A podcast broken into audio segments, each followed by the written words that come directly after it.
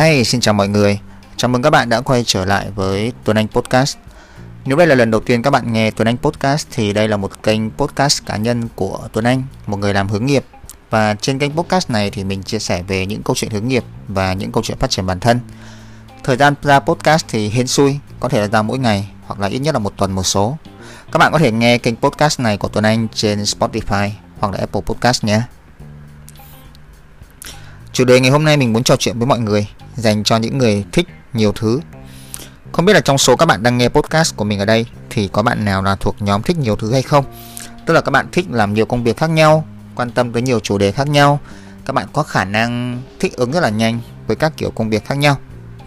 Và cái chủ đề mà mình muốn nói ở đây được giật tít bằng một cái từ khóa, đó là nếu mà cái gì cũng muốn ấy, thì sẽ khó có cái nào được trọn vẹn hết. Ban đầu thì mình tính để cái từ khóa là nếu cái gì cũng muốn thì sẽ không được cái gì cả. Nhưng mà mình nghĩ lại thì nó không đúng. Tại vì rất có thể bạn sẽ vẫn được mỗi thứ một ít, nhưng mà khó để bạn được tất cả các thứ đó nó trọn vẹn. Ví dụ nhá, bạn có thể có một công việc ổn định này, bạn có một mối quan hệ ổn định, sức khỏe cũng ổn định, mọi thứ trong cuộc sống ở mức ổn định. Tuy nhiên, khó mà bạn có thể mong muốn tất cả những cái điều trên nó đạt cái mức hoàn hảo. Hoàn hảo tức là sao? Bạn vừa kiếm được 100 triệu mỗi tháng, bạn vừa có cơ thể 6 múi, 3 vòng như siêu mẫu, bạn lại có nhiều thời gian cho gia đình, nhiều thời gian cho bản thân. Cái điều đấy nghe có vẻ hơi khó. Mà nếu có thể bạn làm được tất cả những điều trên thì chắc là bạn không có thời gian để ngủ đâu. Hãy tưởng tượng á, thời gian và sức lực của mỗi người mình có, nó giống như một chai nước 1 lít vậy ạ. Và mỗi mối quan tâm của bạn trong cuộc sống thì là một ly thủy tinh. Ví dụ bạn có 4 ly thủy tinh là ly sự nghiệp, ly gia đình, ly sức khỏe, ly thú vui. Mỗi ly 500ml chẳng hạn. Bây giờ bạn có thể có một vài giải pháp. Thứ nhất, bạn chọn rót đầy, mỗi ly một nửa. Mỗi ly bạn rót 250ml và bạn có 4 ly bằng nhau. Hoặc là bạn sẽ hy sinh ly gia đình, ly sức khỏe để dồn vào sự nghiệp và thú vui. Rót ly nào thì là lựa chọn của bạn, nó sẽ không có đúng mà sai. Có một vài điểm như thế này mà bạn sẽ cần lưu ý khi mà rót nước. Cái đầu tiên á, là mỗi người trong chúng ta thì sẽ có cái lựa chọn rót nước khác nhau. Tại vì mỗi người có một cái nhu cầu, mục tiêu khác nhau, nên là cái mối quan tâm của chúng ta sẽ khác nhau. Ví dụ người mẫu diễn viên thì phải chăm chút ngoại hình này, thiền sư thì phải chăm sóc đời sống tinh thần, doanh nhân thì phải có nhiều quyền lực, có nhiều tiền, học sinh thì phải lo học làm sao cho tốt. Mỗi người có một vai trò và không ai giống ai cả. Vậy nên nếu mà lấy cái cốc nước của mình để mà so sánh với cốc nước của người khác thì nó sẽ hơi khập khiễng. Và nếu nghe lời khuyên của một người khác không cùng vai trò với mình thì cũng chỉ nên nghe để tham khảo thôi. Ví dụ các bạn có thể nghe những người diễn viên, những người nổi tiếng KOL trên TikTok chia sẻ về câu chuyện nghề nghiệp thì mình nghe tham khảo thôi, chứ còn lời khuyên của họ chưa chắc đã đúng ở trong trường hợp của bạn.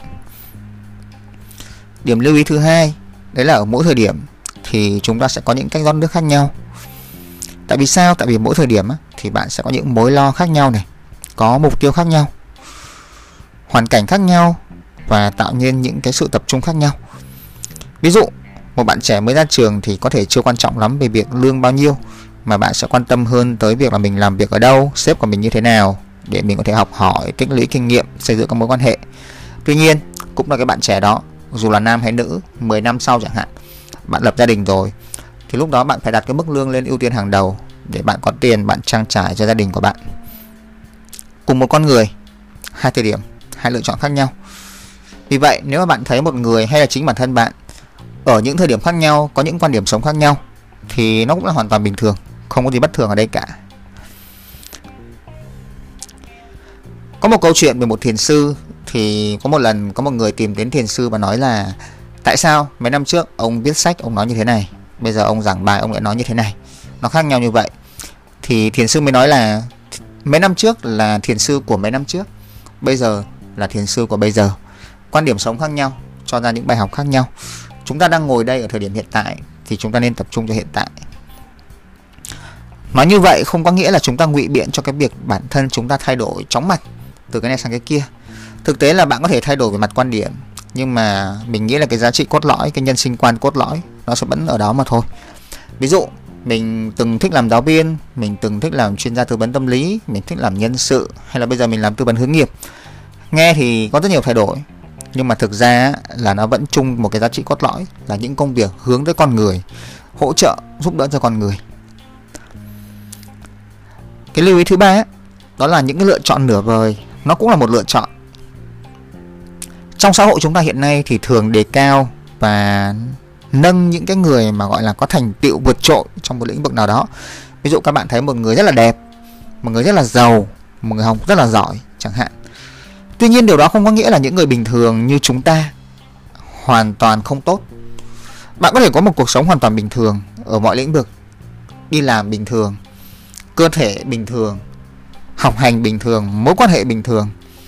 Bạn có thể không có một cơ thể 6 múi, bạn có thể không kiếm 100 triệu, bạn có thể không có đi du lịch một năm mấy lần như các cái cặp đôi hạnh phúc trên mạng.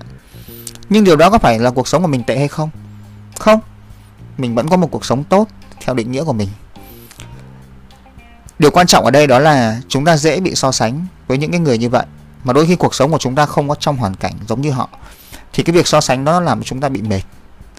Vậy nên là mỗi sáng khi ngủ dậy hoặc mỗi tối trước khi đi ngủ thì hãy thực hiện một cái việc là hãy thực hành biết ơn, thử biết ơn những gì mình đang có, biết ơn những điều bình thường mình đang có trong cuộc sống của mình. Cái điều này sẽ làm cho bạn cảm thấy thoải mái hơn và bớt khổ hơn. Lưu ý cuối cùng đó là đôi khi chúng ta rót nhưng mà chưa chắc cái ly nước đó đã đầy. Thực tế xã hội là như vậy. Không phải là cứ nỗ lực hết sức, dành mọi thời gian tâm huyết thì bạn sẽ thành công. Có khả năng là bạn sẽ thành công khi bạn dành mọi thời gian tâm huyết, nhưng cũng có khả năng không, tại vì có một yếu tố mình không kiểm soát được, đó là sự may mắn. Sự may mắn hay là sự rủi ro là yếu tố nó có thể xuất hiện bất ngờ, mình không kiểm soát được. Mình lấy ví dụ về việc tham gia thị trường chứng khoán là một trong những cái việc rất là hot ở thời điểm hiện tại đi. Có những người nghiên cứu, dành rất nhiều thời gian nghiên cứu thị trường, vẫn mất tiền, tại vì họ tham gia đúng vào cái thời điểm mà thị trường nó sập. Có những người chẳng nghiên cứu gì cả, chơi theo bạn bè nói gì chơi nấy, không biết rõ về thị trường, vẫn lãi. Tại vì sao? Họ tham gia may mắn mà đúng cái thời gian mà thị trường đang lên, cứ chơi là lãi. Nói vậy thì không có nghĩa là mình nói rằng là cuộc đời này nó phụ thuộc hoàn toàn vào may rủi, mà bạn cần hiểu rằng may rủi là một cái yếu tố có thể tác động đến sự thành công trong mọi việc bạn làm. Vậy nên có thể khi bạn thất bại, nó có thể đến từ việc là bạn chưa cố gắng đủ, mình sẽ cố gắng hơn. Hoặc nó có thể đến từ việc là mình rơi vào cái tình huống rủi ro, chưa may mắn trong thời điểm này, chứ không phải là do mình kém. Vậy thì mình sẽ không tự trách móc bản thân mình là kém, mà mình sẽ cố gắng lần nữa, làm lại cho tới khi mình đạt được cái thành công đó. Có một bài học trong hướng nghiệp mà mình thường chia sẻ đến người được tư vấn, đấy là cái thuyết ngẫu nhiên có kế hoạch. Thuyết này nói như thế nào? Những cái may mắn đến với chúng ta một cách ngẫu nhiên. Tuy nhiên, nếu muốn cái sự ngẫu nhiên này nó xuất hiện nhiều hơn thì chúng ta nên có kế hoạch cho nó. Một ví dụ rất là đơn giản. Nhiều người thường hy vọng là mình sẽ may mắn tìm được một người sếp tốt, mình sẽ may mắn tìm được một công ty tốt khi mà mình đi tìm việc. Nếu các bạn ngồi ở nhà và trông chờ vào sự may mắn đó thì khó. Nhưng nếu các bạn đi ra ngoài, các bạn đầu tư vào tìm hiểu rõ về nhu cầu của bản thân, các bạn đi ra ngoài, các bạn gặp gỡ các công ty, gặp gỡ người này người kia, gặp gỡ nhà tuyển dụng, chia sẻ về nhu cầu các bạn, thì các bạn có thể tăng được cái nhu cầu, tăng cái sự may mắn của mình lên. Cái cơ hội để bạn gặp được một cái người như vậy nó sẽ nhiều hơn so với việc là mình ngồi ở nhà. Rồi, trên đây là một vài chia sẻ của mình về chủ đề ngày hôm nay. Cảm ơn các bạn đã đón nghe Tuấn Anh Podcast. Và nếu các bạn có câu hỏi nào thì đừng ngần ngại email cho mình anhthuanle234@gmail.com, hoặc là nhắn tin cho mình trên Facebook. Các bạn có thể tìm Facebook của mình là Tư vấn Hướng nghiệp Lê Tuấn Anh. Cảm ơn các bạn rất là nhiều và hẹn gặp lại các bạn nhé.